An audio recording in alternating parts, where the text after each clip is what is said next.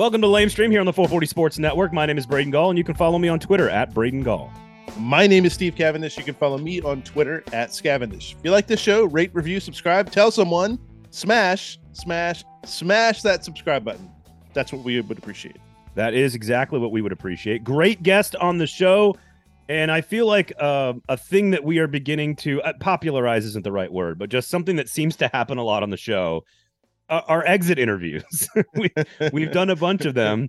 And Emily Proud, formerly of WKRN News 2 here in, in Nashville, who is still in Nashville. So it's it's it's it's an exit interview, sort of. Um, and she's now working for 24 7 Sports, nationally covering college football, no longer in local news. So it technically is Emily Proud's exit interview, one of many now that we've done on the show. And tease, we've got more coming up for you guys. Dun, dun, dun. That, that's it? That's all you got? That's all I got. I mean, uh, I mean, you did the whole setup. I mean, I don't, I don't know what else I got to offer here. uh, Emily Proud, of course, twenty four seven Sports, CBS Sports HQ at CBS Sports as well. Uh, she's doing all kinds of digital content, streaming, uh, and and a lot to say about the state of local television, why she made the move, her love of sports and sports alone, and what covering news did to her brain uh, as a sports fan. So a lot of really fun stuff with Emily on the show. TV ratings a little bit later on coming up as well. Uh, as the Titans Monday night debacle will not be discussed today on the show because it'll be on next week's rating book. But uh, we've got some interesting stuff there. Such question, as it is. A question about a cultural phenomenon that's that is leaving Steve Cavendish in the dust. We will discuss that as well later on. But before we do any of that, Steve Cavendish of the Nashville Banner. Sign up for good journalism, by the way, at nashvillebanner.com. Lamestream Sports is brought to you by Jaspers. Always brought to you by Jaspers. Look, folks, there is just not a better place to go watch sporting events, to have a lunch, to have happy hour than at Jaspers in the entire city because the parking is free. Free, the, free, free. The food is fantastic. The game room also free. Free, yep. free, free. You got it. You you got it. You you got a 100. Like my kindergarten daughter's first pieces of homework. I want to. I want a star on this thing. You got a sticker. You get a smiley face and a 100 is what you get. Uh, go to Jasper's where you will leave with a smiley face uh, when you go drink some beer and eat some food. And the next evolution of the sports bar, play some air hockey. You got Pop-A-Shot. You got all all kinds of great stuff over there. It's a great place to watch I guess if you're still watching the Titans, it's a great place to watch the Titans. Uh, it's a great place to watch. It's a great place to watch the up. Titans because you can be distracted from what's on TV. right. Uh, when they give up 24 points in the third quarter, you can immediately go play Pop-A-Shot uh, at at Jasper's. So go to or go to, go to Jasper's. Order another round of drinks. Why limit yourself, Steve? You can do both. do both of those things. Um, no, the season's not over for the Titans. They're going to be just fine. It's just a bad start, and eight gotta... and nine's going to win the division, so it doesn't really matter. it's actually possibly true. Um, all right, go to Jasper's, everybody. The parking is free. The food is amazing. Again, sign up for the banner. Uh, Steve, uh, you want to tell everybody real quickly? NashvilleBanner.com. NashvilleBanner.com. Uh, go there. Just give us your email. That's it. Uh, and okay. we will we will send you stories as we publish them. Uh, we just did a two part series on teachers, uh, kind of talking to teachers about, uh, you know, cost of living and being priced out of Nashville, as well as guns in schools and Uvalde and Hillsdale and and all sorts of other stuff. It's a great read. It's and it's you know it is straight from teachers. Uh, we I, also did kind of a, a piece this week just looking at who's in, who's out of the mayor's race that's starting to gear up for next year. Mm. Uh, but but come to uh, come to nashvillebanner.com, give us your email, and they'll come right to your inbox. Some some very um, lighthearted and non-divisive topics. Hillsdale and our exactly. education system. so go check it out. Uh, all right, we'll get to ratings and recommendations a little bit later on, of course. Uh, make sure you check out all the other great shows from the 440 Sports Network as well as the YouTube page 440 Sports. Turn on the notifications. We do appreciate it. All right, that just about does it for us because the great and wonderful and amazing Emily Proud was our guest this week. Here was our conversation, the exit interview with Emily Proud.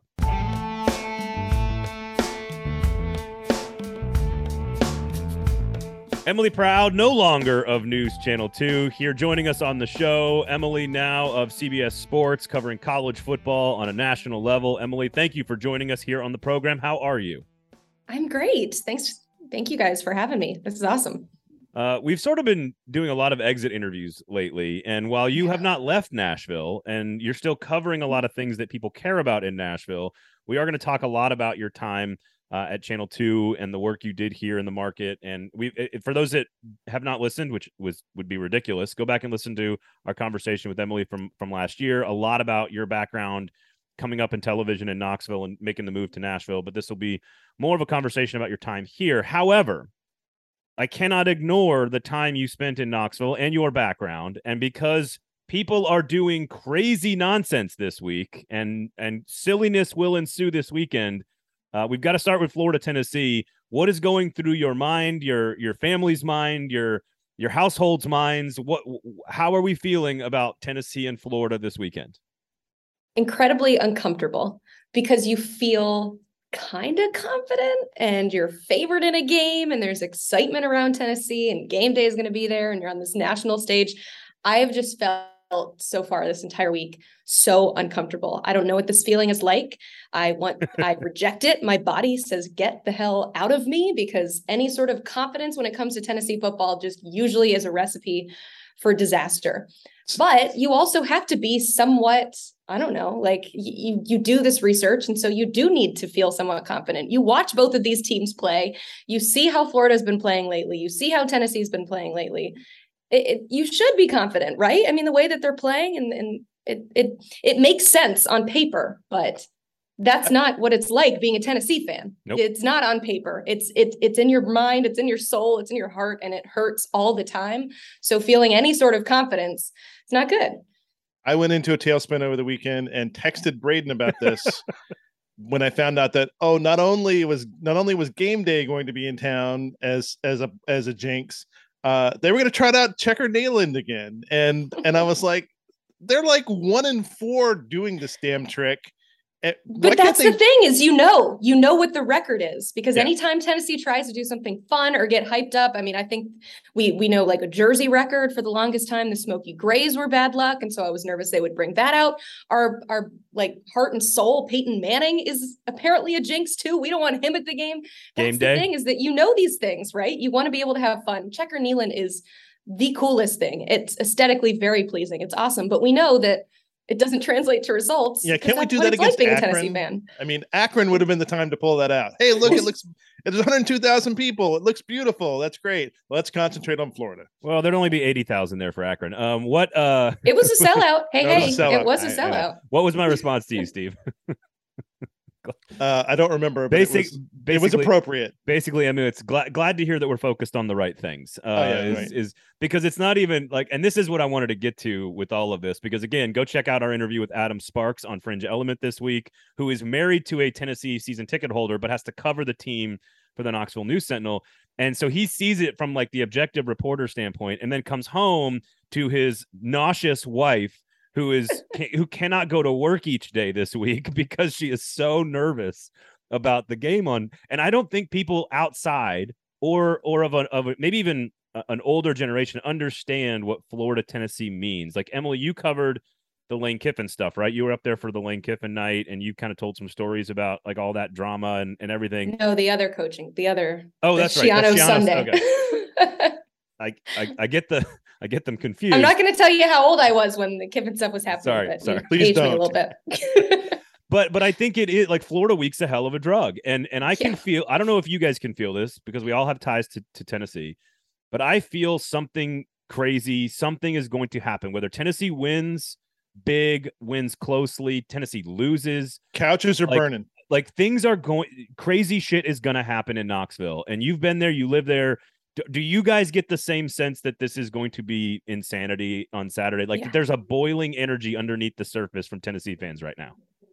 Yeah, I mean it's it's been years and years of, you know, to put it nicely, hell. I mean, it's been difficult. You know, my my first year covering Tennessee was the last year that they beat Florida. That was the great comeback from Josh Dobbs and I remember that excitement and it all just going away when they lost Vanderbilt at the end of the season. And you were so excited about their bowl prospects. And this was one of the, you know, the best teams on paper in terms of not just Josh Dobbs, but you had Alvin Kamara and Derek Barnett. You had a lot of really good NFL talent. And then it just, I mean, since then, obviously it's been a lot of years of pain and embarrassment too. I mean, it wasn't just the fact that you went through a very messy breakup with with um, Jeremy Pruitt. But before that, hiring him, obviously that process was not easy with everything that went down with Schiano.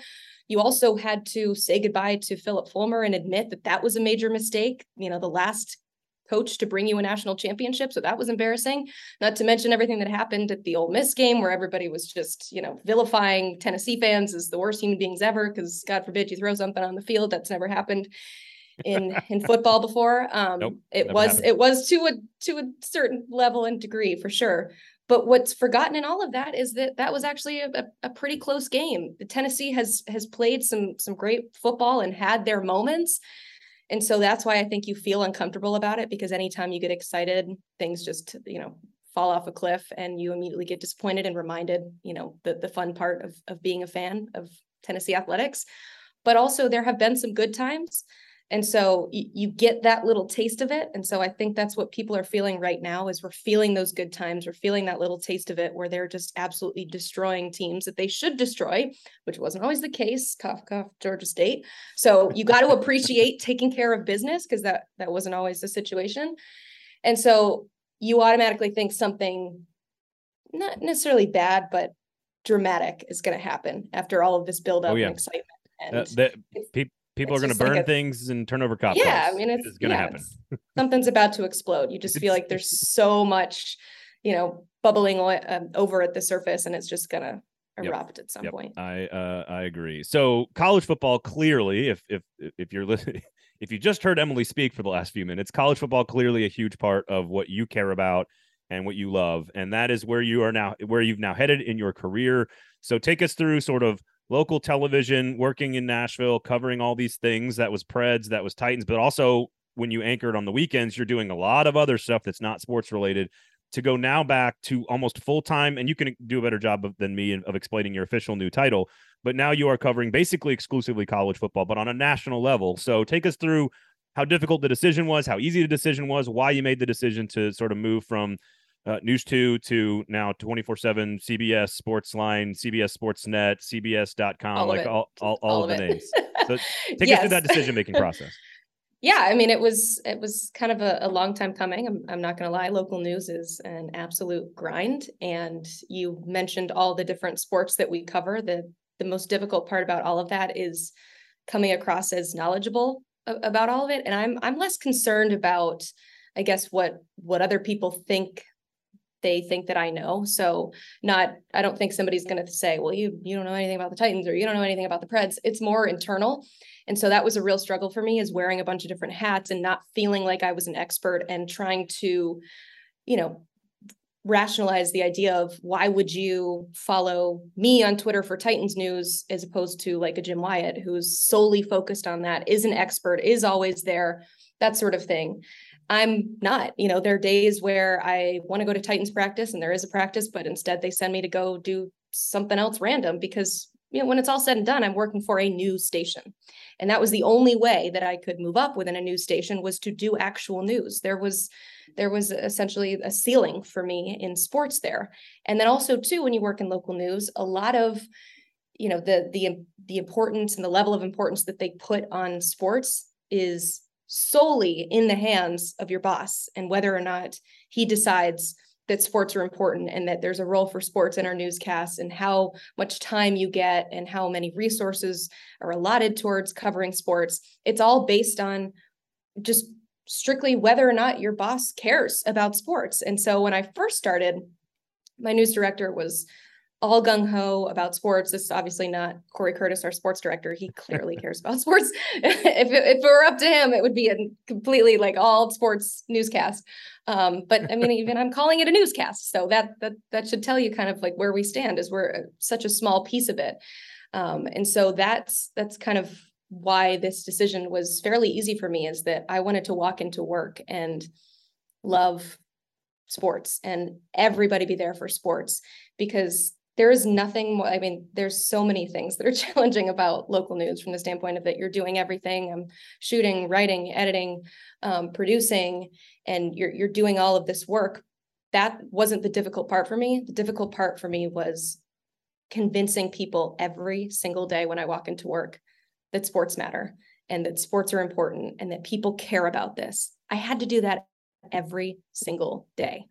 That's hard when not only is that your job, but i think you guys know this is more than a job. This is a passion. This is this is your life. And so to convince to have to convince somebody every day that what you do is valuable and what you care about matters and that other people care about it like that's hard. That's hard to walk into work every day and have to convince people of that. I walk into work now and it's you know, we immediately go to talk about the ball game last night. We immediately go into talking about people's favorite teams and um, you know the latest news and what's going on, and and it's it's not even a thought.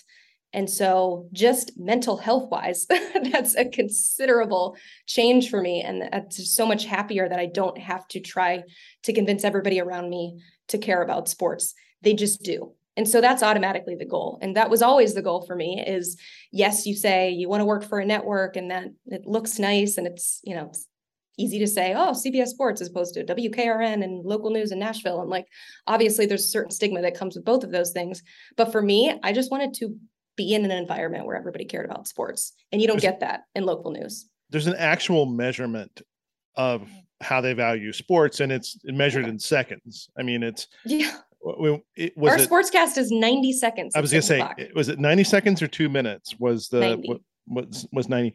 And you there is there I always feel like in local sports there's a chicken or egg thing kind of going on there. Like eh, the do you is the sports not move the needle because you don't give it enough time? If you gave it more time, would it would it move the needle? What are those like? What are those discussions like internally when you know you want to put together a really good sports cast and you, you know within 90 seconds i mean you can you can you can literally chart out every single second of what you have to do yeah i mean i would say that there are some conversations within the sports department but that's not really a conversation between the sports department and the news department it's the news department says this is how much time you have and that's what you get and I will say that in my four years there, there was never a conversation where I said, I have really, really good stuff. Can I have more time? It was the other direction. It was news came in and said, Hey, we don't have a lot today. Here's an extra 15 seconds.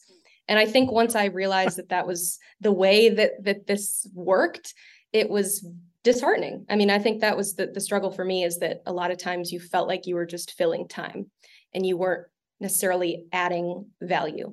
And so that meant that the value was internalized and that I felt like if I was doing a good job, I was self motivated, then I felt fulfilled in my work. It wasn't based on outside influences. It wasn't based on my boss telling me that I did a good job. It wasn't based on anybody saying, wow, here's a ton of extra time because I know that this is a, such a great story and you're going to crush it.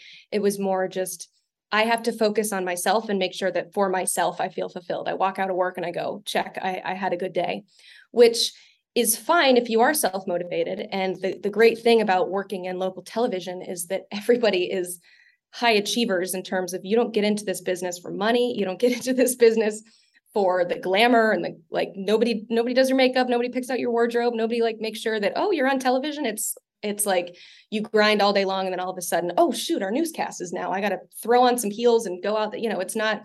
You, you don't do it for for that. You do it because you love it, and especially too with our news people having to interview the the tough interviews that they have with people who lost loved ones. You you do it because you're so intrinsically motivated. But unfortunately, that creates a culture of everybody there for themselves and that's not to say I want to, don't want to go as harsh as to say that that means that people are selfish. But when you create this culture of you're just filling time and you have to motivate yourself to do a good job, then it's kind of the opposite of there's no I in team. Um, and that just encourages people to want to put together good work for themselves, which ultimately is to try to get that next job, which I think is why you see a lot of turnover.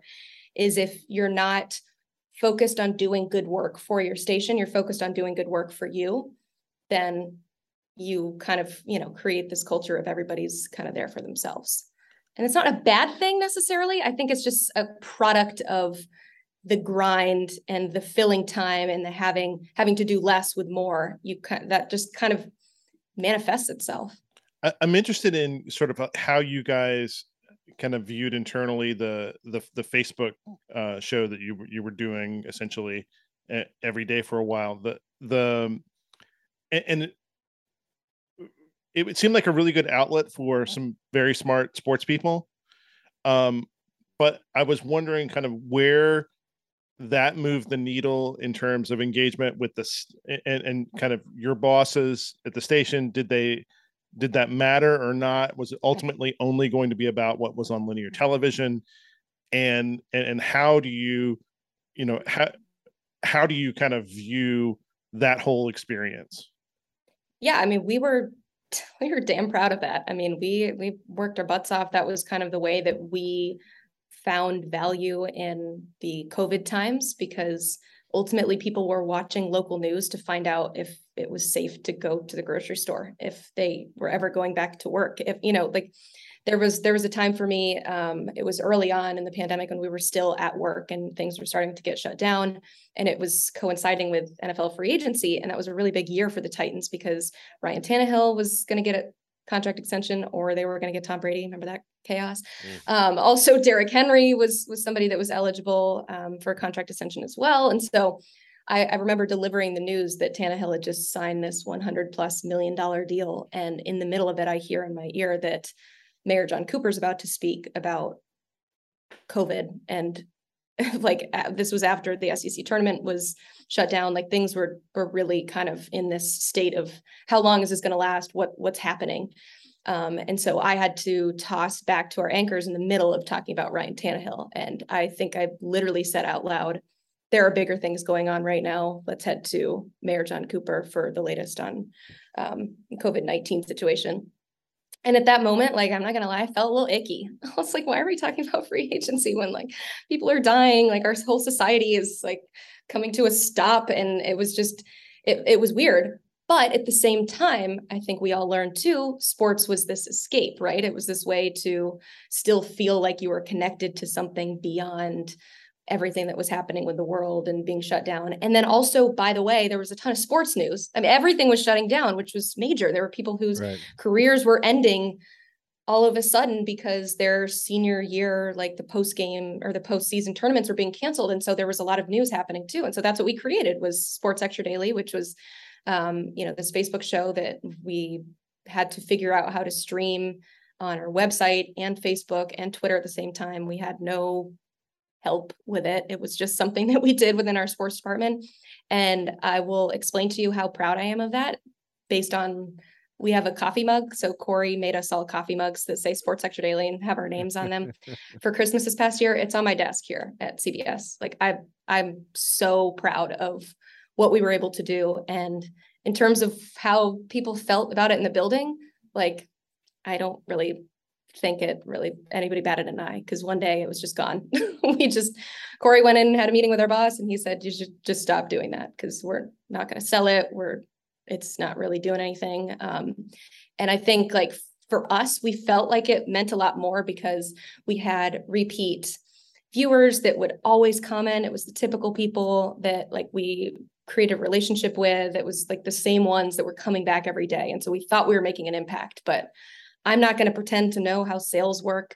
That is a completely different department. Um, but figuring out how to sell it, I think, was their decision to just say, like, it's a waste of your time. Just kind of stop doing it. And we thought for a while, we are like, well, should we just keep doing it? Like we, we, we never had anybody sell it. We never made any money from it, but it was more just for ourselves. Um, so I think that's just a roundabout way of saying, I think that's a lot of local sports is feeling like you're kind of on an island and, and doing it for yourself. So isn't that because I, I find it that that most um I don't want to say just like old here because I, I but tradi- how about traditional there we go t- t- mediums whether it's newspaper print magazine TV broadcast radio broadcast whatever there is this the last 10 years and probably the next 10 years is all about transitioning to the future and mm-hmm. it does feel like television stations and this is what now your current company does this extraordinarily well which is uh, put on digital content that is extremely sticky, popular, and and well received, and very marketable with brands and advertisers.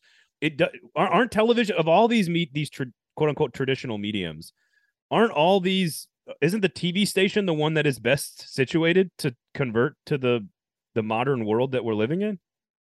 You would think, and I think that a lot of it, like we've tried, and it, it's not for uh, lack of like understanding where the future is going because i think that's a situation that you run into too with local news and i know with newspapers and everything like that people are like oh dinosaurs like nobody watches that nobody reads that and they're afraid of the times and they won't change and you have all these you know people that have been in local news for decades and decades and you think well they just they just don't want to get with the times.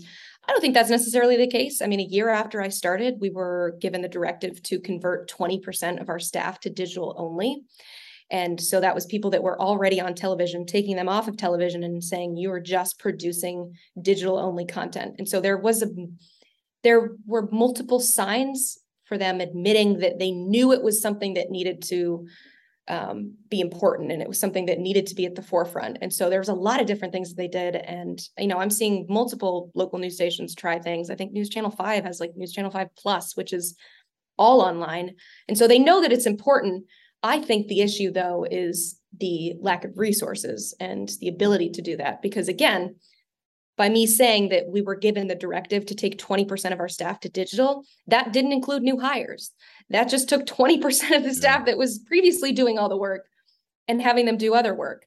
And so that makes things difficult um, because if I, as I've had to explain to friends that just work in normal jobs when they're really stressed out and there's a lot going on and their companies just say, well, let's do less, let's take on fewer clients, let's give them, you know, longer due dates for when we're going to finish these projects you can't do that in local news. It doesn't matter if multiple people call out sick. It doesn't matter if people leave and you don't replace them immediately. Like, I don't know if you guys have noticed, where's where's the new Emily? Like I've not been replaced and our department's still chugging along and still producing the same amount of content. We're still gonna have a 4 a.m. newscast. We're still gonna have a 5 a.m., 6 a.m., 11 a.m. Now we have a a lifestyle show at 2 p.m., 4 p.m., 5 p.m., 6, and 10. No matter how many people are in the building, Yep. You're always gonna have to fill that time. Channel Four just announced a 3 p.m. Mm-hmm. broadcast, which to me seems that's the thing. Like, who are who are they hiring to do that? nobody. like, nobody. that's the problem. Is that we barely have enough to get by. That if one person is sick, I took one sick day while I was working there for four years because I knew that immediately it would mean that Kayla would have to do more work or Corey would have to right. do more work, and those are the people that I know day to day what their grind looks like. And I never and and I'm not saying that to like pat me on the back. I don't think Kayla took a single sick day while I was working there.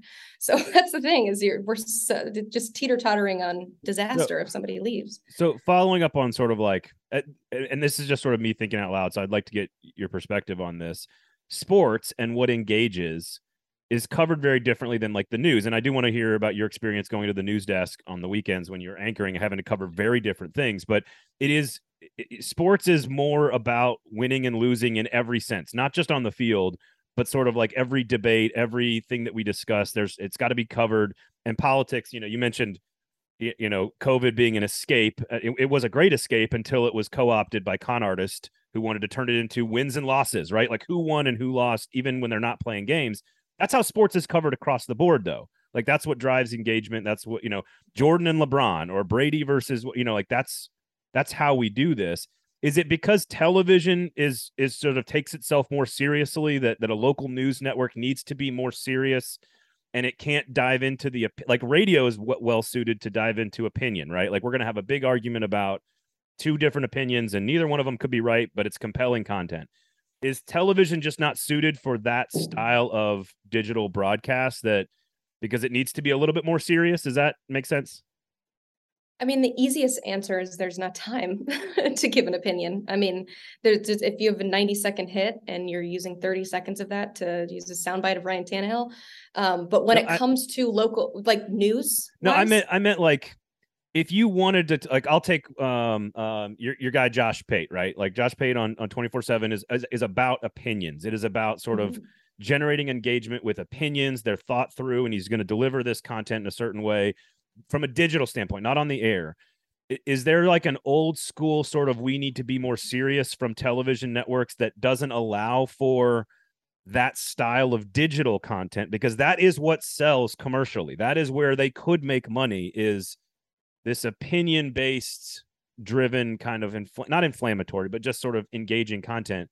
Is that the thing that's keeping news channels from allowing that to happen is hiring someone who's just a great flamethrower and that's not on brand i mean I think when it comes to news, there's a whole different set of rules. And again, we work for a news station. And so I, that was something that I struggled with a lot too, is that we have like very strict policies about making sure that we're unbiased with everything. And so while, you know, not just things with COVID were happening, but with social justice movement and a, a lot of things that were getting kind of into the political sphere. I mean, I'm of the opinion that that's not political, that's human rights, but I digress. but I couldn't necessarily be a part of that conversation. And I had to be very conscious of the fact that I work for a news station. Yes, I'm in sports, I'm not reporting on this, but having any sort of perceived bias or opinion in, in any sort of way is always like a big no no. And when it comes to local news in general, it's not a directive necessarily that we're getting. Like, I'll be honest, when I think of um, these stories that people are putting together for television, I know you asked specifically for digital, but like even with digital, there I, I, know i keep saying time. There is no time to form any sort of opinion. You're making phone calls and you're hoping that people call you back. You want both sides of the argument but if the other guy on the side of the argument doesn't call you back then you only got one side and so you have to find a way to, to figure that out. And these are day turn stories so if you get assigned at 9 a.m and you got to start working on it and it's got to be ready to go by 4 o'clock and the guy just doesn't call you back you like you're still assigned the story right? You still put put this together. And so i think that yes, there is a certain, you know, kind of quality that comes with local news, a seriousness that you need to approach these subjects as a is less opinionated and more just this is what happened, these are the facts. And I mean, we're kind of been under fire a lot, news in general lately for um, you know, having bias and perceived bias and that sort of thing. And so the last thing you want is to enter in any sort of that to the overall operation. And ultimately, yes, if it was just digital and not on the newscast, you would think that there would be more time for that sort of thing, but it's still associated with us. It's still it's still right. news too, right? And so you have to create that level of no, you know, bias and no opinion in everything that you do.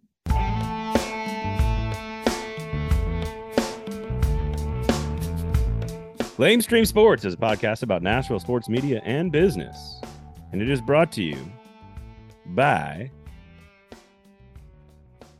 Dramatic pause. Jaspers. Nice. Well done. Thanks. Thanks. Academy, been, been Academy Award. Can, do they give Academy Awards for podcast ads? Uh, maybe, maybe, maybe they should. Maybe they should. we promise not to slap anybody if we win. Is it the Webbies? What what do they give? What what do what uh, what do podcasts even get there's graded so, on? I mean, th- there's so many bullshit uh, like pay yeah. you know pay to enter kind of awards out there. There's uh, I think there's a thing called the potties, and if oh nice, if you've got a uh, you got a three year old, well you know, I was gonna say it sounds that sounds the, the awfully potties, familiar the potties sounds a lot like my entire pandemic experience with a three and a one year old, just yeah. teaching them about the bathroom. Um, anyway, this is an ad about Jasper's, uh, where they, in fact, do have restrooms um, that are. this was Michael Gallagher of the Gold Standard Podcast review. It smells nice and the floors aren't sticky. nice, nice. The, the bar is not very high, apparently, for Michael Gallagher.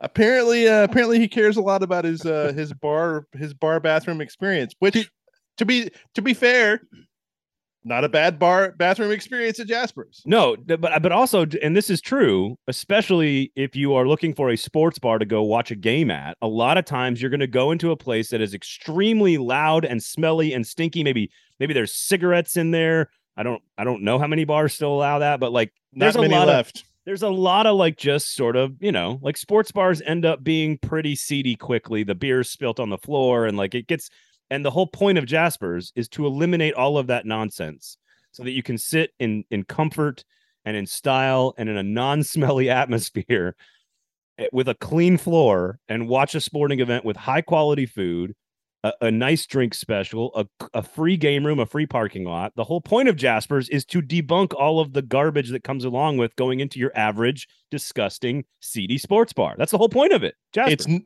it's nothing less than you would expect from the next evolution of the sports bar. They have evolved beyond this, and and we appreciate them for it. Look, sometimes you want to go into a smoky bar with beer on the floor. I get it. Sometimes at 11 p.m. on a Friday night and you're watching a, a, a concert, sometimes that happens. But like it's not what you want to do most of the time. Most of the time, especially not when sports are actually taking place. When there are games on, I am now of the age that I like a chair. I like a good sight line. I want free parking. I want high quality food. I want a good drink special. And I want the ability to go play life size Jenga. Life size Jenga, underrated. the underrated. Tension, the tension mounts quickly. yeah. Well, and you got to get out of the way. Yeah, once you do. The, once that starts falling, you can lose a toe. Uh, also, way better for social clips, uh, life size Jenga than all the other games. yeah. If that, if it, listen, we live in a lifestyle in a, in a in a in a society now where everyone does everything for the posts. Everyone does it. Like, oh, what do you want to do Friday night? We're gonna go do this so that I can get some posts on Instagram for it. You know what I mean? Like it. It's not me and my family, but that's a lot of people in our society these days. Go I, to I feel like- Jaspers and get some I, I feel Jenga like posts. I feel like you're kind of uh, Old feel like I feel like you're talking about Aaron here, but oh well, Oh, I, I would never. never. I would never. She doesn't. Um, She doesn't listen to this pod anyway. I wasn't specifically talking about. No, she doesn't. I wasn't specifically talking about Aaron, but Aaron can be the cutout for the entire problem if, if, if we want her to be. Love you, Aaron. Uh, check out the Fringe Element podcast. Everybody, go to Jasper's. Go to Jasper's.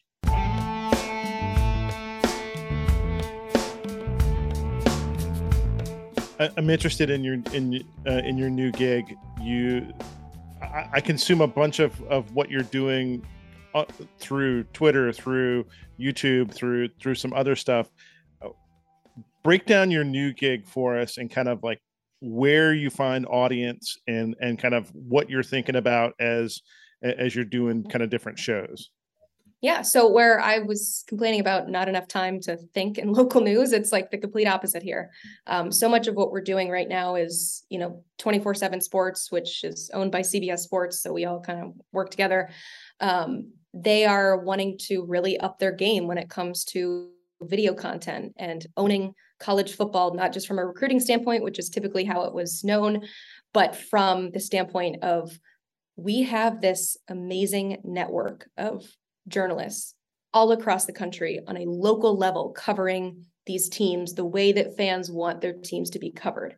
Because that's kind of college football is is in a weird identity crisis right now where it is it, and typically was very regionalized and hyper localized and as a Tennessee fan I 100% understand what it's like to not trust outsiders to give you Tennessee news you want to hear from the the Tennessee, you want to hear from Adam Sparks, you want to hear from a Wes Rucker who works with us and a Ryan Callahan. Like you want, you want to hear from those guys because they're on the ground, they're one of us, they get it, that sort of thing. But now that everything's happening with conference realignment and all just hell is breaking loose with college football, it is becoming more national. And so we are taking advantage of the fact that we have the local level knowledge and the local level connections and relationships and making it national and bringing it to a national stage. So it's not what you would get from like an ESPN or, you know, like a, a major network because they're not boots on the ground necessarily every single day. We have boots on the ground. And so we're we're kind of leaning into that. And so what I am doing is very very like early on in the process of creating digital content. And right now, a lot of it is on YouTube or on um, CBS Sports HQ, which is like our full like OTT digital platform, 24 hour newscast, um, all sports news. Which, by the way, So- that thing is that thing is everywhere. I mean, so so not only can you get it, Yeah. uh, can can you can you download an app for it, but it's there's a number of kind of kind of free services, whether it's Pluto or Tubi Yeah. or wha- whatever whatever these are, that these are these are free channels for them, and they they highlight the hell out of them. I mean, if you if you hop onto Pluto, I think I think CBS is like their is like their number one sports thing. Yeah, and I think that that's it's it's cool because people will watch it live, obviously, like it's a normal, you know, newscast and, and station. But uh, you know, just to kind of peel back the curtain a little bit, the the goal of CBS Sports HQ is not necessarily for people to tune in live and to watch all these individual shows. It's so they are just a they can churn out digital content and clips so as opposed to where what you would typically do is you would write a web story and then you would have to find some sort of, you know, digital component like a, a video to clip to the web story. CBS Sports HQ is a continuous cycle of what we call VODs, which is video on demand. And you're just creating these VODs that are automatically ready to go for any web story that's written. And so when Herm Edwards was fired, we were able to go live immediately with it talk about it, clip it, add it to a story about Herm Edwards. And so you have this constant stream of digital content while also having TV content that people consume like you would normally consume television. And so what we're doing at 24/7 Sports is we're taking advantage of the fact that we have this big network like I talked about of boots on the ground and people in all these different markets, but also having the backing of CBS Sports and CBS Sports HQ to be able to churn out these individual clips. But because I'm so early in the process, we're creating so much that like some days we'll have a, a show that airs on YouTube that you know not a lot of people watch live, but then thousands will watch it later when it's clipped and added to a story that somebody's reading or something that they care about, or I clip it and add it to Twitter. And then the next day, maybe we won't do that show because we'll talk about it and we'll say, you know, we liked how we did this segment, but maybe tomorrow we want to switch it up and try this, or we want to do this. And so, so much of what we're doing is being intentional about the content that we put out which I never did. Never.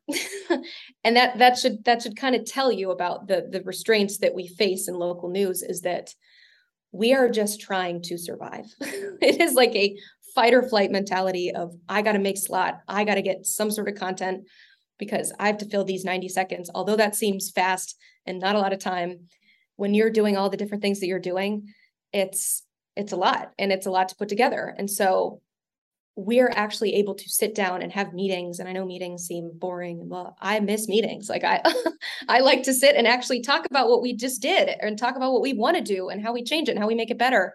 And so that's a lot of what what we're doing right now is being intentional about how we want to present content and having the time to actually do that before we send it out to the world for everybody to consume. We want it to be good before you see it so it's it's it's an inverted funnel to some degree, right? So news yeah. channel, a news channel is a funnel. You've got 46,000 things about sports and it all gets funneled down to this nine, 90 second distribution model. And it feels like you're flipping that thing upside down. And now you've mm-hmm. got this great idea about Herm Edwards, or in this case, Florida, Tennessee, let's say, and you're going to put it into the funnel and then you're going to see where the hell it goes and how how often it goes and where it goes and how it gets distributed and it probably hits differently for everyone that's consuming that content, right? Do you, do you mm-hmm. guys have a sense to to Steve's question about where you find audience? Do you get a sense of what's when you put that content into that funnel and it gets shot out? Do you know what works better in which situation right now? Uh, in terms of like the type of content like what teams and stuff like that or well just anything in general like i'm assuming because you're talking clips on twitter you're talking mm-hmm. youtube mm-hmm. you're talking full scale shows you're talking trimmed down youtube videos full scale youtube mm-hmm. videos i mean there's so many again the distribution model is endless it's as creative yeah. as you want it to be so have you figured out sort of which is there some some semblance of a scientific method that you guys have developed that that you without giving away the secret sauce you can explain a little bit yeah i mean i think that we we learn things that work better but that doesn't mean that we don't do the things that don't work as well if, if that makes sense. So we're still trying to build up the youtube channel and when i started there were like 5000 subscribers or something. I think there's like close to 13,000 now and so we're trying to build that up so people can consume content that way. But what we're learning is that we want people to see it in a lot of different avenues, right? So we're leaning into the fact that we do have that big 24 7 uh, network all across the country. And so we don't have to tell people, like, yes, we do this clip about Herm Edwards. You've got to go to the 24 7 Sports YouTube page nationally to read it. It's going to be clipped and added to sundevilsports.com or whatever there. I, I don't, I'm trying to learn. There's like 130. I'm trying to learn everybody's. Um, but they're, you know, you're, you're reading the story where you want to find it. And so we're not necessarily telling people you got to go here, you got to go here, you got to go here. Um, I think a lot of what we're doing is tracking how videos do, which sites have more traffic, what types of videos have more traffic, that sort of thing. And so I don't want to go as far as say we're throwing things at the wall and seeing what sticks, but we want to put it everywhere so we're able to track that. And so I don't have data points for you. I don't know exactly how all of that's been going, but I do know that the it's it's being received in a lot of different places, which is kind of the goal. And that's what's exciting about starting something new and starting these new video um, elements and stuff that we've been doing is that we don't have to tell people what 24 7 sports is. We don't have to guide them to these new places that they never go. I, when I was working in Knoxville, like I pulled up GoVols 24 7 all the time, all the time to get content, and fans are going to go there all the time. And so we don't have to say, hey, come to this new place. You're already going to it. We're just enhancing the experience for you. I'm I'm interested what the CBS relationship does for for you guys in terms of I mean there are certain things that CBS has rights to. Um certainly there's a there's a uh, there's a wealth of resources that CBS has. Uh kind of what's what's that like to work with as opposed to I mean like you said you got to fill every you got to fill everything uh on, yeah. on local in order to you know in, in order to meet your 90 seconds yeah i mean you have distribution you have credibility you have backing support. I mean i work for paramount like they have more money than god. So like we have the time to do it right and to put together good content because they want whatever is being consumed to be good does this which, mean you get the new yellowstone before we do or not? Oh.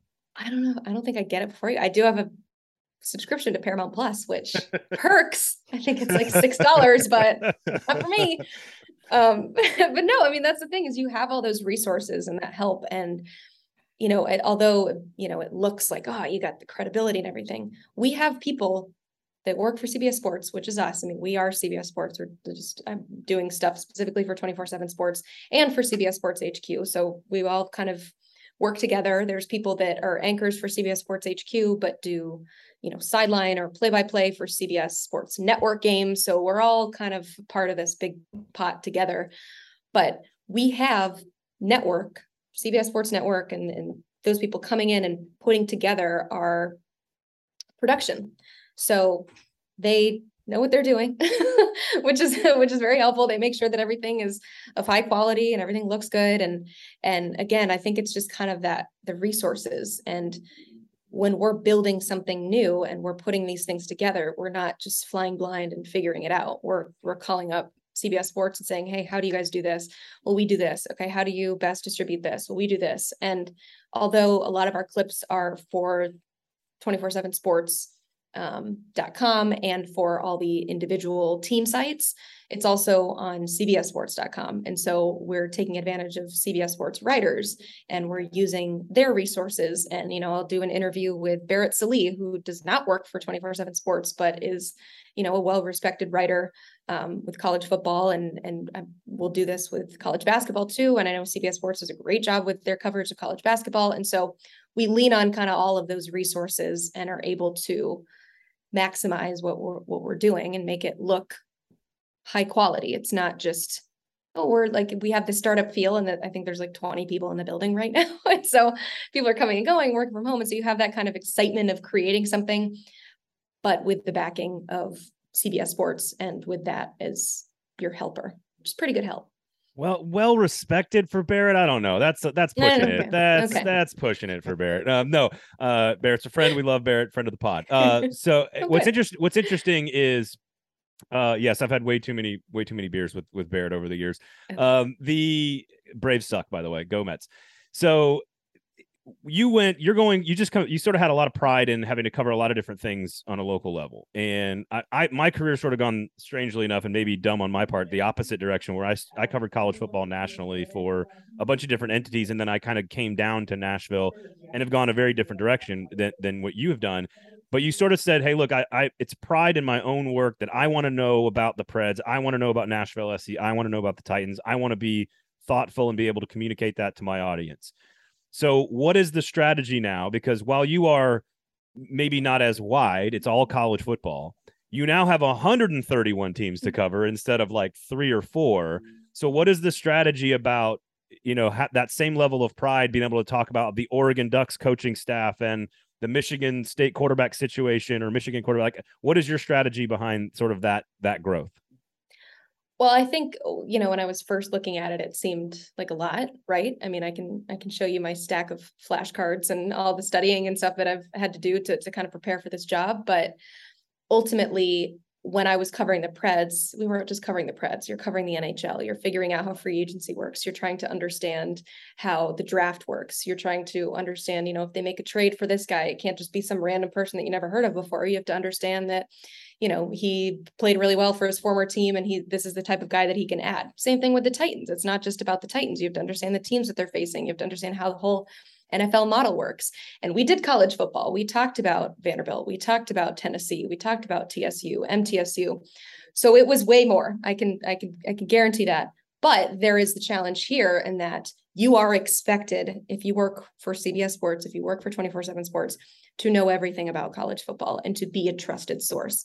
And that's ultimately as a journalist the goal, right? You want people to come to you and to trust your information and to know that you know what the heck you're talking about because as soon as you give off a little sense that you don't well there goes your credibility and there goes your trust. And so there's a much higher standard and that I could get by with some certain things when it comes to the Titans and the Preds and I could kind of finagle again 90 seconds. Like if if that's all I have to fill I'm not giving right. you a huge soliloquy about the entire landscape of the NHL um so I didn't have to know as much to give you as much but again, this was like a thing that I kind of internalized where I felt like imposter syndrome to the max. Right, like, right. They're going to figure out that I don't know every single player that plays in the NHL. They're going to figure out that I don't know everything there is to know about, you know, the the NFL and everything there is to know about, you know, Conference USA if I'm talking about MTSU. And so now I feel like a, a little bit of added pressure and that I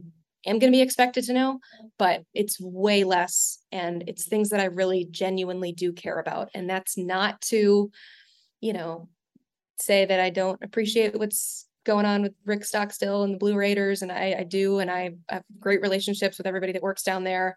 Um, and that is now more exciting from a college football standpoint is that I'm able to look at it from that standpoint. Whereas like I would typically have to if I if they justified me going down to covering an MTSU game, it wasn't just because you know they were playing Tulane. It was because there was some sort of controversy going on, or I had some sort of news related story that I could get. I can actually focus on the football, um, which is what I like. And I'm sure you know, Steve, you're talking about like consuming some of the content, and this has been told to me multiple times by people you are smiling more than I have ever seen you smile ever. Like people keep telling me that. They're like, you look so happy. You look so because I'm covering sports and and I'm enjoying it and it's fun. And that's this is what I want to do. And so nothing feels daunting when you genuinely care about it and when you're excited about it. And although I joke about the flashcards and the studying, like it doesn't feel like an exam. Yeah. Yeah. It's it's it's studying for the ability to have good conversations and to feel confident. And so it doesn't feel as daunting as maybe looking at 131 FBS teams going, uh, how the heck do I do that? Well, then uh, we appreciate your time. You've been very gracious. Um, go go ahead. One, I was well. How about this? Is it going to be a good question, Steve? Because I've got a, I've got a question that's going to be like going to bring up some like PTSD. It's a fucking great question. Okay. Oh, great. Well, let, let me ask the PTSD question first, and then we'll end on a high note. How about that? Okay, that's um, good. So so what doing doing the non-sports thing on the weekends. Um, I know you had to cover a lot of difficult stuff. How how hard is that relative to what you're doing now? It sucks. like I can't I can't sugarcoat it. Everybody knows. Like it's not. It's our news has been awful. I mean, it's not our newscasts. I want to make that clear. it's just news in the world. Um, I think the best way that I can describe it is we had um, a class of kindergartners come in one time so bad uh, to watch a live newscast and they were so oh, excited oh, no. and it was it was oh my gosh let's see what oh, a live no. newscast looks like and they were like the biggest danielle breezy fans and they wanted to see her do the weather and it was you know four dead in philadelphia after a mass shooting a second mass shooting in chattanooga oh by the way do you remember what happened two weeks ago in uvalde texas with that horrific mass shooting it was just i needed to take a shower I needed to hug all of those children. I needed to get some sort of serum that I could like they could consume and just forget about everything that they just heard. but that's the thing is that I in the most cheesy way possible felt like those kids every single time I was doing a newscast. Mm-hmm. I felt like, oh my gosh, people like they shouldn't have to hear this. People shouldn't have to just turn on the television and consume all of this. And it was a weird, like kind of like place to be in, and that I was delivering all this horrible news and like I knew that my parents, who were my like biggest fans, were watching. My mom was like, "I love your dress tonight," and like all this stuff. And I'm like, "Did you hear that the words that came out of my mouth?" And so I haven't. I have a new respect for the people that do this on a daily basis and do news. And I think that to a certain extent, you have to kind of desensitize. So maybe I'm just like weak, but in a year of doing it, it was not. I did not desensitize. It was very difficult to leave work every day and just like let it go. And like I will be 100% honest with you guys, like I struggled a lot with that. And also, if I already told you that I struggle with not feeling like I'm an expert at things and having to put on a lot of different hats, add this to it and needing to understand everything that, you know, from pronunciation of every human being on the planet, like having to understand all of that and get that right and the gravity that comes with mispronouncing uh, a loved one's name, like having to make sure that you get that right and that sort of thing. So that was somebody that already struggles with that. That was just d- dumping on top of that. And so um, it was incredibly difficult, but also the positive side of it is I learned so much about just being on air and television and doing kind of what I'm doing now. Like, I don't think I would have been able to get this job and to have felt as confident about being able to do this job if I didn't live through multiple hours worth of television because we'll go back to it. Like there's a difference between showing up on your television screen for 90 seconds and doing an entire show where yeah. things go wrong. You know, you have to do on-air troubleshooting. Like I'm used to doing troubleshooting if something goes wrong with a camera and trying to fix that. And if something's wrong with the editing, trying to fix that. But if you're on an island by yourself and something screws up, like it's just you. So I learned a lot from that standpoint, but also um, for all the people that like there were mul- multiple people that come up to me like Titans practice and say, "Oh, you're gonna get hooked on news. Like I'm sure you're gonna move into the news business now and that sort of thing." And I kept saying, "Guys, no, I promise you, like I'm not going to. Like just trust me. This is this was a good career move for the time, but I'm not gonna make a lifestyle out of it because it was it was hard." I, I can confirm. Uh, I've been a part of those conversations where you're like, "Oh my God, I'm so tired of talking about this." Yes, and, and it's yeah. time to it's time to talk about Dan Lanning's first year as head coach in in Oregon. Steve, finish it up. Finish this up with a good with a happy question here. Emily, you're a, you're a proud uh, former D1 soccer player. Uh, matter of fact, I think uh, I think Belmont put out a release here when you when you went to CBS and uh, oh, had gosh, your. they used a photo of me. Used the photo. um, uh, of you from your senior year. Uh, I'm wondering, two months here from the World Cup, are you are you optimistic or pessimistic about uh, about the U.S. chances? Oh gosh, I haven't even given myself the bandwidth to think about that. Uh, I'm just excited about soccer. I keep I keep saying this. I'm like, I'll just be in you know college football mode and you know, like tunnel vision. And then all of a sudden I'll go, oh my gosh, the World Cup is like in two months. Like I just get, I get so excited. I mean, I think it's it's a selfish thing for me too, in that I I love watching it myself, obviously, love consuming it. I'll watch all the games, very excited. But then I'm like, the US gets really psyched about my sport. Like that's my sport. And nobody cares about soccer unless the World Cup is happening. And so everybody gets the bug, everybody gets excited and they're talking about soccer and they're talking about strategy and they don't know what the heck they're talking about because they watch every four years but it's it's exciting for people to because obviously everybody cares about college football like people care about nfl people care you know you have all these things that we consume on a daily basis and I don't have to convince anybody that that it matters. But then it's like, oh, everybody likes my sport now. you know, I just I get excited about you know the U.S. kind of getting bit by the soccer bug. So I'm I'm so excited. Let's get that let's get that forward rotation worked out. Uh, mm-hmm. You know, get the get the mm-hmm. midfield settled, and we'll be we'll be. I get to um, I get to explain offsides to people, which is really fun. They're like, "How the heck does it work?" I'm like, "It's considerably easier than offsides it, in hockey." Can, can you, you explain much. it to the people that are running VAR in uh, in uh, it, the Premier League right now? Emily, yeah, it might be it might be easier to explain offsides in soccer than in football. It like yeah, even in football, there's there's a couple of tweaks in there where you're like, wait, but which one's offsides? Is it the offensive? Yeah, anyway. offsides is way easier to explain than what yes. it catches. So I yeah, just... I, Well, I got the- you guys. If you need me, not not you guys. I know you guys know offsides, but if anybody out there needs to explain off, I'm I'm your girl. I'm so excited that everybody gets excited about soccer. Well, it makes I, me, makes me very happy. en- enjoy Nashville SC playoff run into World Cup and get to do it without a single second of work on your brain. I think that's going to be a lot of fun for you. So we're happy for you. Congratulations on the new gig. Uh, News Two is worse off without you, and uh, but CBS Sports at twenty four seven is better. So uh, congratulations and thanks for giving us so much time. We appreciate it. And uh, I guess good luck against Florida on Saturday. I don't know. Fingers Uh, crossed. Thanks, thank guys. You. Thank you, Emily.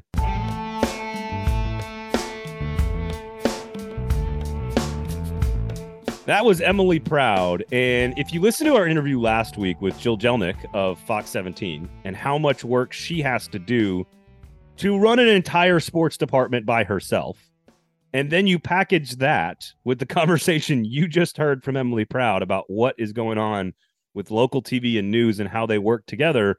Not I think- exactly a uh, not exactly an endorsement for working in a local TV station. I think you get a pretty good picture of what life is like in those jobs. Um, I don't think radio is all that different from a financial situation standpoint and, and the amount of work you have to do. But I do think in radio, you at least get to focus on sports exclusively. And that is not a problem. That that is the problem when you work at a local news station. And here's the thing: is uh, uh, corporate ownership matters a lot uh, in in some of these situations, and it news too. I mean, they have a fairly stable corporate owner. I mean, Nexstar is like one of the bigger, one of the one of the better respected uh, broadcast entities in the in, in the country, and they own they own a ton of stations around the country. They've got a they've got a national product that they roll local uh, local stuff up into. I- You know, if this is the situation at a Nexstar station, uh, you know, Yeah. imagine what it is at a Sinclair station or someplace else.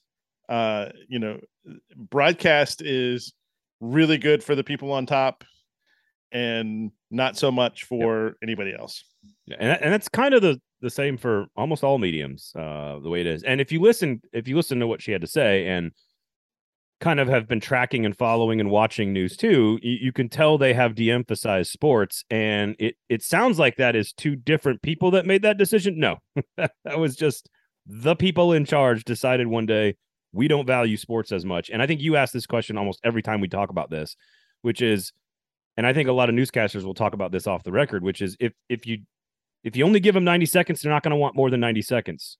So Right. what is it? What which which is it? Is it if you if you don't give it to them, then they're not going to want it. But if you give it to them, are they going to respond? And I think that is where a lot of news departments, news local news stations have have just sort of missed the boat. Like, well, if you give them three minutes, maybe they'll watch it and love three minutes because it's actually pretty good content. Uh, ultimately, that's frustrating because that is the that is a perceptual issue of the people running uh, running news too. That's not the case at other stations. That's not the other case case at other stations, even in this market. But that's certainly not the the, the case at other Nexstar stations. Uh, you know, they don't have to all be ninety seconds. This isn't some kind of like. This isn't some kind of. I mean, may, maybe it is. They're listening to consultants that they're telling them to take it down to ninety seconds. I don't know, uh, but but it's it's frustrating if you. it- There's there's there's there's so much local sports to cover here. Yeah. And stuff just stuff just doesn't get covered. Yep. And and I'll say this because I've worked with a lot of these people on all these different channels doing shows, whether it's Steve Lehman or Emily or Corey Curtis or whoever, like you name it, Chris at Channel Four, like all these guys and men and women, Kayla, like they have the talent and the skill and the knowledge to do a four hour radio show about Nashville sports off the top of their heads. Like they have all they have they're not any different than like a radio personality. They just have to do it in 90 seconds. And that's just not fun.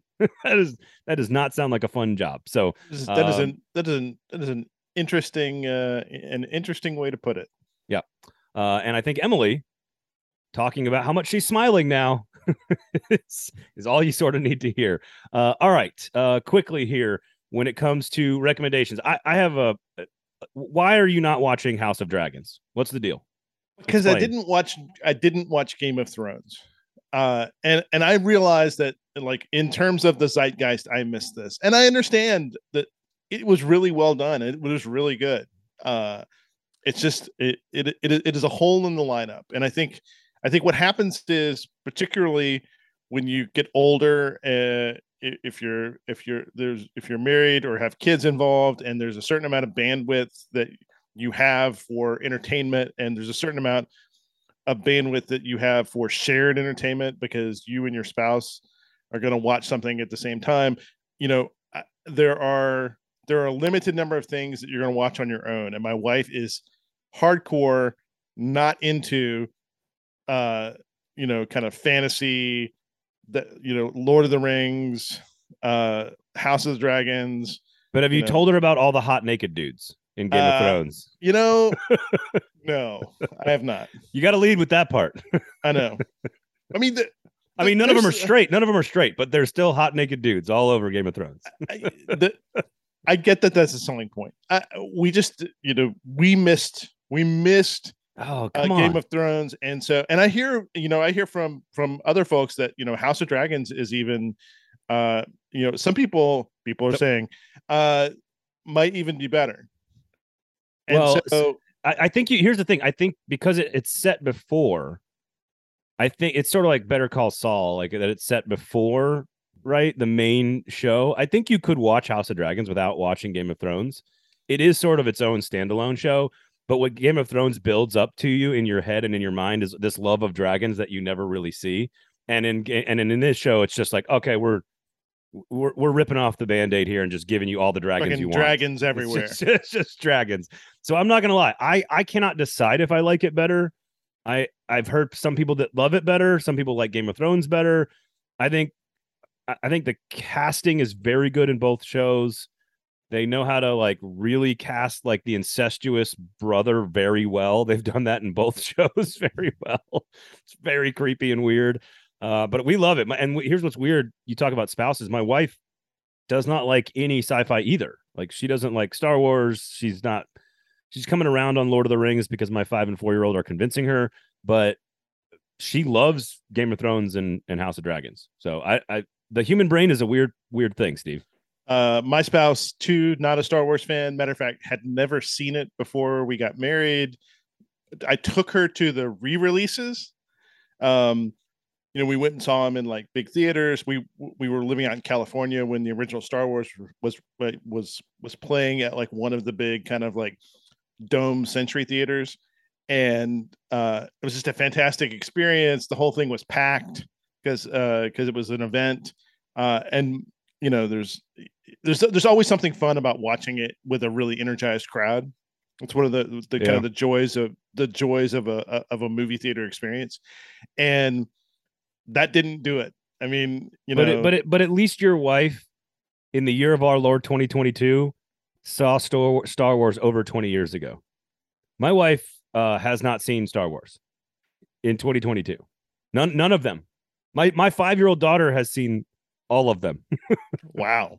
Even the even the she shitty prequels. She won't watch it. No, the oh, you mean for the five year old? Um, she's seen one and like half of the second one. She loves the uh, she loves Rogue One. She she loves wow. Yeah, Man, that kid is Rogue hardcore. Well, there's a there's a print there's a female heroine in that show, yeah, yeah. so she identifies. You know, she's her own she's her own hero in her own story, and that's fine. I'm okay with I'm okay with that. Uh, uh, so anyway, House of Dragons. I think it's very good. I think you should watch it. I think it's okay to watch it first. It doesn't spoil anything in Game of Thrones, and then you definitely need to watch Game of Thrones as well. This is a cultural phenomenon that you are missing out on, and I think the I think you could convince the wife to get in on it because of all the dudes. There's so many dudes. so, so I will uh, I will carry your recommendation to yeah, her. There you go. All right. Uh, um, you go for I, it, Steve. My recommendation, uh, speaking of science fiction, uh, first U.S. Three, men's national team. Oh no. Well, exactly. um, the first three episodes of Andor dropped, uh, and I and I watched them all at a very late hour because my wife was asleep, and I was like, "Ooh, I can sneak in. You know, I, I can I can get this in right now." Uh, it's very good. If you like Rogue One, uh, it is you know it's the same. Uh, the the guy who's the showrunner on it was the same writer director for Rogue One. He wrote all of this. It's very good. Um, it, you know, you see the you see the development and kind of origin of this uh, of this rebel spy and kind of the origins of the rebellion it's very very good. Uh, even through even through three episodes. I, have heard it's far more like adulty, if that makes sense. Like it's more it compli- is. Yeah, complicated is... and nuanced, which is cool. But here's here's my here's what I need, Steve. I need a someone to put together a master list of like here are the Star Wars things that were fantastic, and here were the Star Wars things that everyone hated. Have you not been on the internet? I but can I, I introduce you to the internet because I think for the internet was like pretty much created just to just, just to talk about Star just, Wars, just to argue about Star Wars because I've watched all of them. I watched Boba Fett, I watched or Mandalorian, I watched uh you know, I've watched the the Obi-Wan stuff. And like I don't know, I guess I'm not a good enough critic to know which ones are good because I immediately go back to like 10-year-old me with Star Wars stuff, you know? And so it, I'm just like I just I just let my mind go into it and I'm fine with it. And it's yeah, and I, I, mean like, it, it, I think it's perfectly fine to, to to watch it like that. I thought the Boba Fett stuff was not good. Uh Mandalorian's very good. I thought uh, Mandalorian was okay. Yeah, I thought it was solid. Obi Wan was like super uneven, but like really like kind of like you know stuck the landing. Okay. Uh, but yeah, uh, this All is right. this. I think this has the. I think this has the best potential of any of the. Okay, the kind of so so you like it better than all the offshoot series that they've done. I do. I okay. Do. All right. All right. That's the that's the that's what you come to recommendations for. that's exactly right. All right. Let's go. Ratings. TV ratings. All NFL football, not a single college football game made it into the top five in Nashville, which again speaks to the power of the NFL. Number one, Bengals Cowboys 14.2. That, of course, is the defending AFC champs versus the biggest brand in the sport. Broncos Seahawks, which was what? A 13.3. Uh, then the Bears Packers, which was a close game in the first half, a 12.2. Bucks Saints, Brady ver- in, a, in a fight got a 9.0, and the Pats Steelers got a 7.9. These rating these ratings courtesy of Mark Binda of News Channel Five, of course. Uh, each rating point worth about eleven thousand TV homes, which means basically Nashville does nothing on Sunday but watch NFL football what's, in every in every window. What's interesting is uh, of the streamers, uh, uh, you know, like when you look at, like, for instance, Netflix, when Netflix announces something, all of that is proprietary data for them. They don't have to share it, but they but they do when they want to tell a good story. They were just like, oh, you know, yep. you know, Bird Box was the most, you know, was was was started a hundred million times or something like that. H- HBO does the same thing, right? Like uh, they they'll be like, oh, Game of Thrones got you know they do but 20 million 20 million concurrent viewers on sunday night or whatever it's a little bit different now that they're got hbo max but for for years they had kind of a they had sort of a, a, a concurrent ratings thing because you know they were they were you you would get it through cable and and uh, satellite systems. When when hbo max crashes because house of dragons debuts is that an indicator? Uh, that is an indicator of and pop- uh, popularity. and so which brings me back to amazon. Amazon did 12 million people uh, for for for the for the inaugural Thursday night football. Uh, the, those ratings are we're recording this here on Thursday. Uh, those recording, I mean, those came out this morning, um, and that is a massive number of people streaming. Mm-hmm. Now, some mm-hmm. people reported having problems, uh, but but but by and large, I mean, my experience was great. I didn't have any lag. I didn't have any issue. I didn't either. Yeah. Uh, I wonder if it was because I was using an Amazon Fire Stick, uh, as opposed to kind of like going through uh, going oh, through like a oh. Comcast box or something. Good like old that. net, good old net neutrality. but um, but but I didn't have I didn't have any issues. Those are comparable numbers uh to what uh to what they were to what they a to what they told the advertisers they're going to hit. Right? So so the, I think that I think the actual number is like is like over 13 because there were there were linear television in local broadcast um, markets, uh, the linear linear airings, but the um, they told advertisers to expect about 12.5 and they hit the number. Mm. And that number is only slightly less than what what you got last year appearing on Fox. And so that's a if you want that's a evidence, powerful that's a powerful statement of the future. I mean, if you want evidence of kind of like where the future is, that's it. I mean, yeah, might might it might be. It's not even the future. It's just yeah. it's just here now. I mean, and, um, and that's and that's what you know. You know, when when MLS goes to all streaming next year on Apple, uh, you know, with, with the exception of like some marquee uh, ESPN and Telemundo games, uh, that that's what they're thinking is that is that the audience has already shifted I feel like this is a perfect time to remind everybody, you Nashville Predators fans and you Memphis Grizzlies fans, that you can spend $19.99 a month on Bally Sports Plus if you so choose to watch Preds and Grizzlies games. Just add it to your list of things that you've got to pay for. That is increasingly large. Man, and, that is uh, a lot. It is a lot. It is a lot of money for uh, a couple that of is, shows, a couple of shows a week. I mean, that is wow. Yep. I didn't realize yep. it was that much. Yep. Oh, we'll be talking about it soon. Uh, we'll be talking about it soon on the pod. That, that's for sure. Uh, special thanks to Emily Proud for giving us so much of her time. Again, go check her out on CBS Sports 24 7 Sports, HQ, all that great stuff. She's doing all kinds of college football content, doing what she loves, back talking sports every single minute of her day. And we appreciate her time, how gracious she was uh, with it. We've got a couple of other exit interviews scheduled already in the book. So stay tuned. We do appreciate everybody for listening and hanging out. Rate, review, subscribe, all that great stuff. Check out the YouTube page, all the other great shows from Full 40 Sports. And where should folks go if they would like a cold beer and watching a sporting while they watch a sporting event without paying for parking? They should go where, Steve? NashvilleBanner.com. Oh wait, no wait, that's the wrong plug. Uh, Jaspers. Always go Jaspers. You guys are serving beer through, via email. Now that um, that's the innovation I'm here for, Steve. That is innovation. that's the next evolution of the newsletter. I'm not sure what a 3D printed beer would taste like, but I'm willing to try it. Everything once. Uh, for Steve Cavendish, my name is Braden Gall. Thanks for hanging out with us. Go to Jaspers, everybody. Thanks to Emily Proud. Uh, and again, rate, review, subscribe, share the show. We do appreciate it. Have a great weekend. This has been Lane Stream Sports here on the 440 Sports Network.